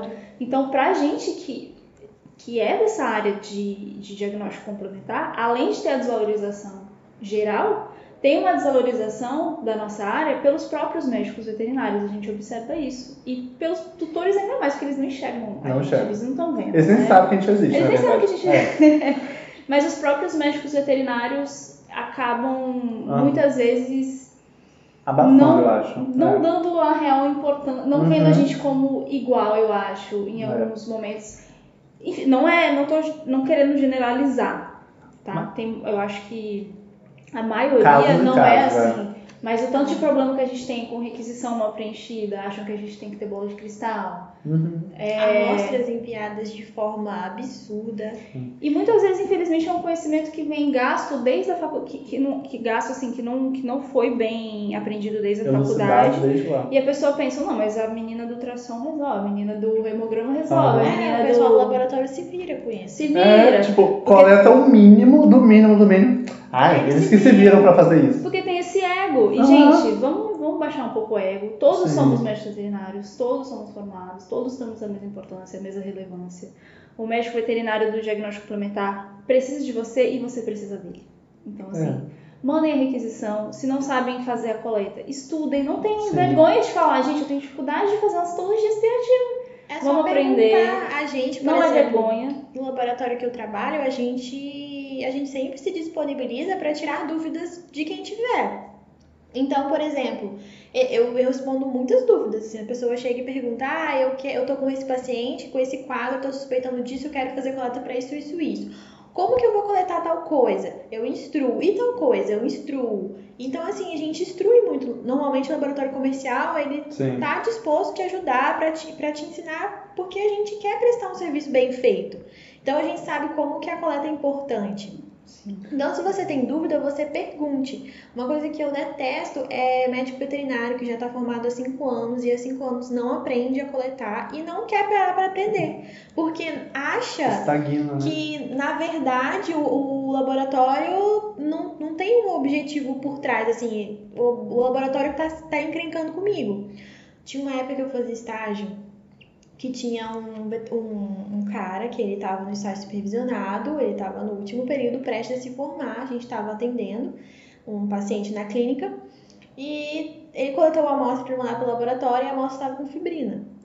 Aí ele, aí o laboratório recusou, pediu recoleta. E aí ele falou pro tutor: "Ah, a gente vai precisar recoletar porque deu fibrina na amostra e o laboratório tem preguiça de fazer exame quando tem fibrina porque tem que fazer manual". Ah, Ou seja, uma pessoa dessa não sabe nem o que é fibrina. Provavelmente ele não sabe o que é fibrina porque naquele setor da clínica eles não ninguém deve ter instruído. E olha que a gente tava tipo foi bem, foi bem pesado pra mim. Eu olhei e falei assim, meu Deus. Eu não acredito. é, isso não é se valorizar, gente. Isso é ter um ego. É isso aí. Isso é ter um É ego. diferente do que a gente falou, de você Exatamente. se valorizar de- e se Saber se valorizar impor, é falar também não. ser é. humilde, falar, olha, isso aqui eu não sei, isso aqui eu Exatamente. preciso aprender. Ou tipo, é, você me ensina isso, tipo, isso é muito comum. É, eu não passo, tipo, essas situações igual a Carol passa, por- exatamente por eu estar contato, de contato direto com o clínico. Então o clínico tá, tipo, na sala praticamente ao lado. Mas eu também passo pela mesma situação que quando eles chegam a coletar e chegam no laboratório, gente, é tipo 5 minutos. Às vezes, tipo, eles coletaram, eles olham o tubo, tá o sangue, tipo, correndo no tubo, né? Chega no laboratório, eu coloco na bancada. Eu começo a preparar as coisas para rodar, eu rodo, tem um coágulo. Eu, gente, coagulou. Como assim? Tava... Exatamente assim. Eu falei, gente, coagulou? Pode ter demorado, mas a cascata de coagulação vai acontecendo aos poucos, velho. Vocês querem o quê? Coleta de novo. Mas é isso que eu falo. Eles coletavam e mandavam o bicho embora, tipo, na mesma hora, entendeu? O que, que eu orientei, que é o que a Carol fala? É, gente, é só perguntar. Coleta. Espera um tempinho, ver se o bicho ficou bem, ver se não estourou a veia, ver. E nesse tempo, deixa o sangue ali e se coagular, você vai já recoletar de novo, entendeu?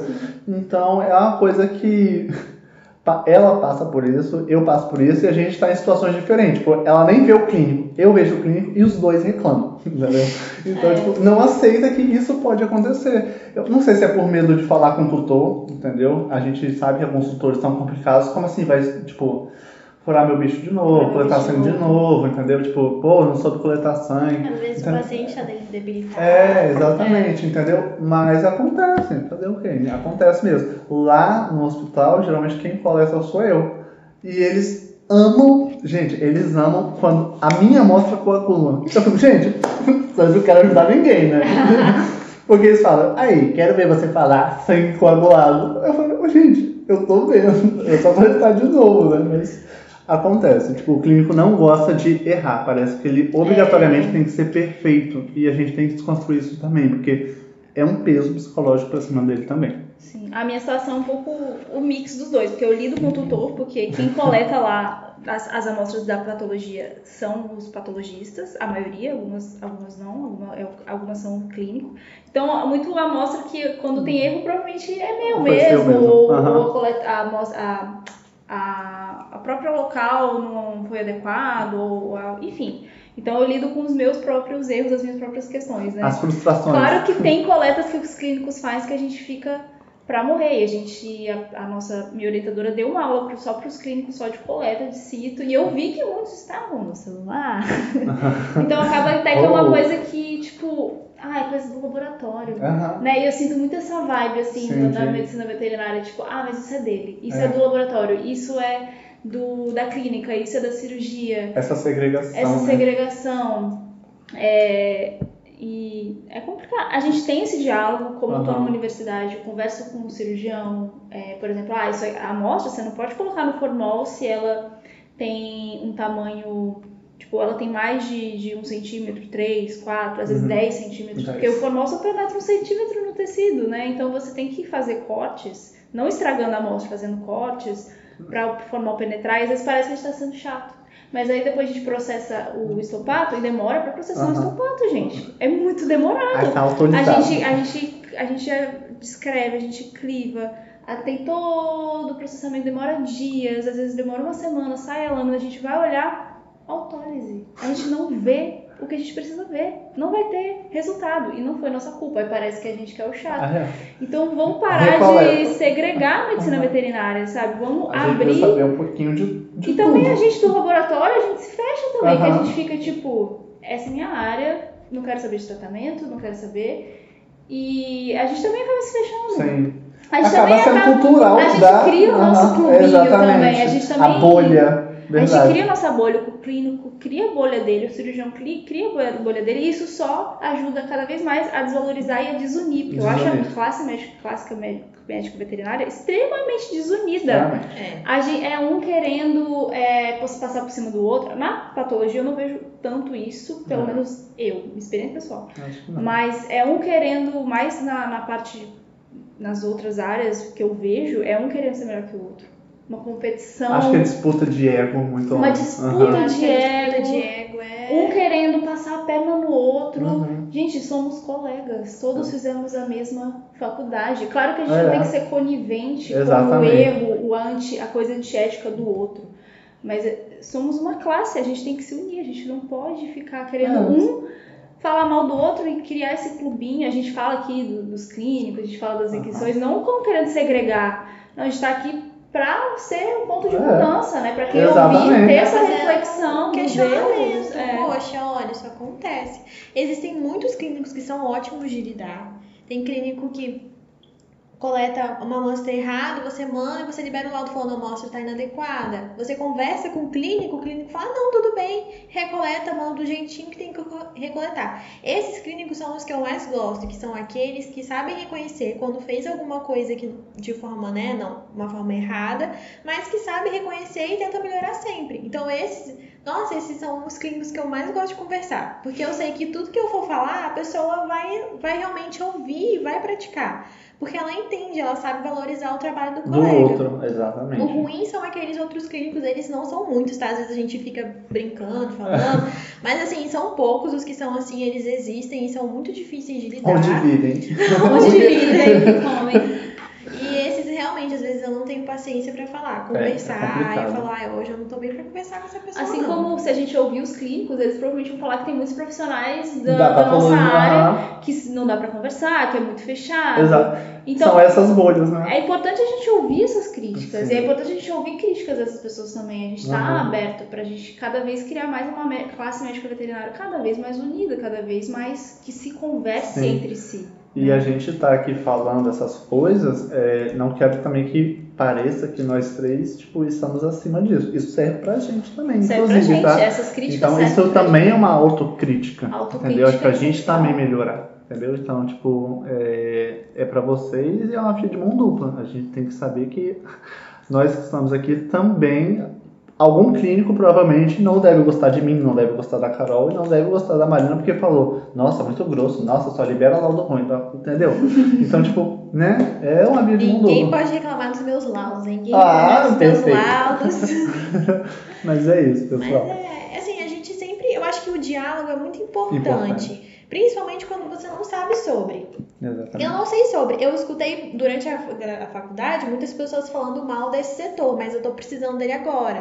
Então É. conversa, tem um diálogo, você vai ver que, que na verdade existe um ego muito grande, Sim. principalmente na clínica e na cirurgia, e que às vezes, tipo assim, você só precisa conversar. Sim. O profissional vai te instruir e E pronto, acabou. é isso. Não, não precisa ter essa rixa, esse confronto. Eu, isso é muito desnecessário. Sim, e só piora cada vez mais É, toda essa carga psicológica que a gente e já falou. facilita pra gente ser desvalorizado. Sim. E eu acho que é isso, assim, nesse episódio a gente quis, assim, é, fazer um, um apanhado. Um mix de tudo. Até assim, não sei se ficou tudo claro pra vocês, porque a gente realmente quis fazer esse mix de todos os assuntos que abrangem essa questão da saúde mental. É um assunto extremamente abrangente. A gente poderia ficar aqui horas e A horas gente poderia falando. focar né? só nessa parte de saúde mental mesmo, assim, nessa questão mais psicológica. Mas a gente quis falar de tudo. De toda essa, essa questão humana que abrange a medicina veterinária. Fugir um pouco da, da patologia, Sim. da, da parte técnica. A gente quis, então, focar nessa parte humana. E eu acho É. que todas as partes que a gente falou, todos os assuntos que a gente falou, também influenciam dentro dessa saúde, né? é, mental, emocional e psicológica. Então, tipo, desde lá da faculdade até a vida profissional que a gente falou por agora, são coisas que se você souber ponderar e, e tipo, contornar, vai melhorar a sua saúde psicológica com certeza. Ou evitar que ela piore, né? E abram esses diálogos com colegas de Sim. vocês, não sofram sozinhos.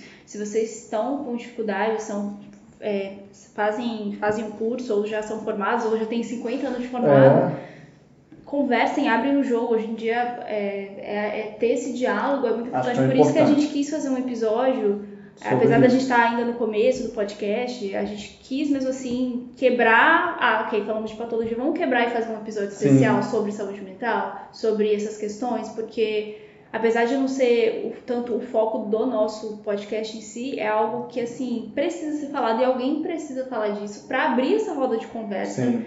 É, tem que ter cada vez mais rodas de conversa sobre isso. Esse diálogo tem que ser feito sobre todas essas questões. A gente pincelou aqui Sim. essas questões. É muito Dá assim pra falar de cada assunto por horas e Por horas, horas. dá vários podcasts. Então assim, não se calem, sabe? Falem É isso. sobre isso. Conversem, se abram. conversem. É, é, eu tenho um grupo de amigos de, que eram colegas da faculdade, que hoje são, são amigos, cada um seguiu para uma área diferente da veterinária. Alguns saíram, mas a gente sempre se reúne e a gente sempre chora nossas pitangas. Sim. E é engraçado porque às vezes, por exemplo, eu tenho meu Instagram profissional e aí às vezes parece que a minha vida profissional é linda e maravilhosa. E aí quando eu sento pra falar, não, é- não é tão linda e maravilhosa assim, eles ficam assim, nossa, sério, eu achava que o seu tinha um emprego perfeito, um Uhum. trabalho perfeito. Eu falo, não. É. Não é assim, às vezes você tá lá se martirizando, poxa, fulano tá conseguindo ali tudo que ele quer, crescendo na carreira Nossa, que ele é É difícil quer. essa comparação. Aham. E É eu tô aqui complicado. e não consigo sair daqui, mas às vezes o fulano também não tá bem. Não tá bem. E aí, quando você conversa com o fulano, você fala assim, ah, então estamos todos todos juntos aqui. Aham, exatamente. Claro que tem uns que têm um privilégio, às vezes já Sim. vem de uma, uma, uma realidade diferente, às vezes Sim. tem ajuda dos pais. Sim. São realidades assim que vão Individuais, né? individuais, né? E a gente acaba se comparando. Eu acabo me comparando bastante. Eu olho e falo, nossa, fulano, só que eu vou ver a pessoa vem de uma família Uhum. com uma condição financeira diferente Melhor. da minha. Uhum. Então, poxa, eu vou me comparar com essa pessoa?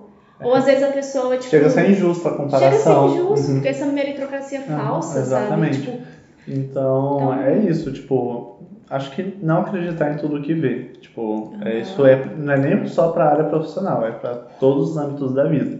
Tipo, rede socialmente. Isso é muito clássico. E se a gente parar para pensar o, o quanto essa comparação é tóxica e você entender que talvez fazer isso piore a sua situação, a gente vai entendendo a importância de, do autocuidado, né? Da, de todas essas, essas coisas. É difícil às vezes a gente não se comparar, É. mas a gente pode tentar. Hoje em dia, até no Instagram tem É. ferramentas assim. Se você tá se achando que você tá se comparando muito a uma pessoa, você tá se sentindo mal, silencia a pessoa. É, restringe. você fica vendo, Não né? fica vendo. Se você quer continuar vendo história de outras pessoas, mas não quer ver daquela, você pode silenciar É. ela. Sim. E não tem como comparar, gente. Cada pessoa é uma pessoa. É. Faz os seus rolês, dá os seus corres. Sim, e, e é isso. pronto. Sabe? Não fica olhando pros lados. Porque não, não. Raramente dá certo. A não ser que você use como inspiração. É. Isso. Caramba, eu, eu, eu posso chegar aqui. Essa Exatamente. pessoa, eu, nossa, eu tenho pessoas que eu penso, essa pessoa é minha inspiração. Aham. Só que às vezes eu já puxo pro lado da autodepreciação. Eu fico, nossa, eu nunca vou chegar, porque essa pessoa teve Aham. tal coisa e eu não tenho, ou ela tem a capacidade disso eu não tenho. Eu nunca vou. Aí eu começo a puxar pra isso, eu já tento, pera, calma, Tá, calma aí, foco, exatamente. eu sou uma pessoa, Ah, eu tive ela minha é história, eu tive minha sim. vivência, eu sei muito bem da onde eu Aham. comecei, da onde que eu quero chegar, então vamos lá. Isso, sabe? exatamente. É isso então, gente. Espero que vocês tenham Gostado? gostado. Sei que falamos muita coisa, mas espero que tenha ficado algo bom aí pra vocês. Esse é o nosso objetivo. Que fique aí uma mensagem positiva pra vocês em relação a todo esse assunto e um pouco de esperança também, É. né? Tem solução, gente. Tem solução. Acho Com que a gente não quer criar desesperança aqui, pelo contrário. Acho que a esperança é o sentimento que a gente quer passar aqui pra vocês. Apesar de tudo isso que foi elucidado aqui, é, entender que tipo dá pra dá para conviver muito bem com a medicina veterinária. É só aprender, literalmente, e saber com tudo isso que foi falado, apesar de existir, né? Você insistir, às vezes dá certo. É, é, eu acho que foi legal esse episódio por a gente falar dessas questões, porque são coisas que eu não sabia quando eu estava na faculdade e eu Sim. gostaria que alguém Que alguém tivesse me tivesse contado. assim. Então, assim, agora que você sabe que existem essas questões, você pode parar para avaliar o que, que eu posso fazer então para eu não ser tão afetado por essas, essas questões que, que eles São três reais, né? apresentaram. É, porque se alguém tivesse me falado de network antes, nossa senhora, e Sim. muitas outras coisas também. Exatamente. Então é é, isso, isso. galera. Obrigada por ter escutado. Ah, mais uma coisa. É, a gente tem alguns seguidores que estão dando feedback. Alguns pedem episódios mais curtos. E eu queria falar isso. É, a gente não consegue diminuir o, o tempo, gente, porque são três pessoas falando. Eu, gente, eu falo demais. Não é que a gente fale demais, mas é o tempo normal de podcast. Quando você vê podcast de uma pessoa, costuma durar uns 40 minutos. Podcast de três pessoas, então, falando.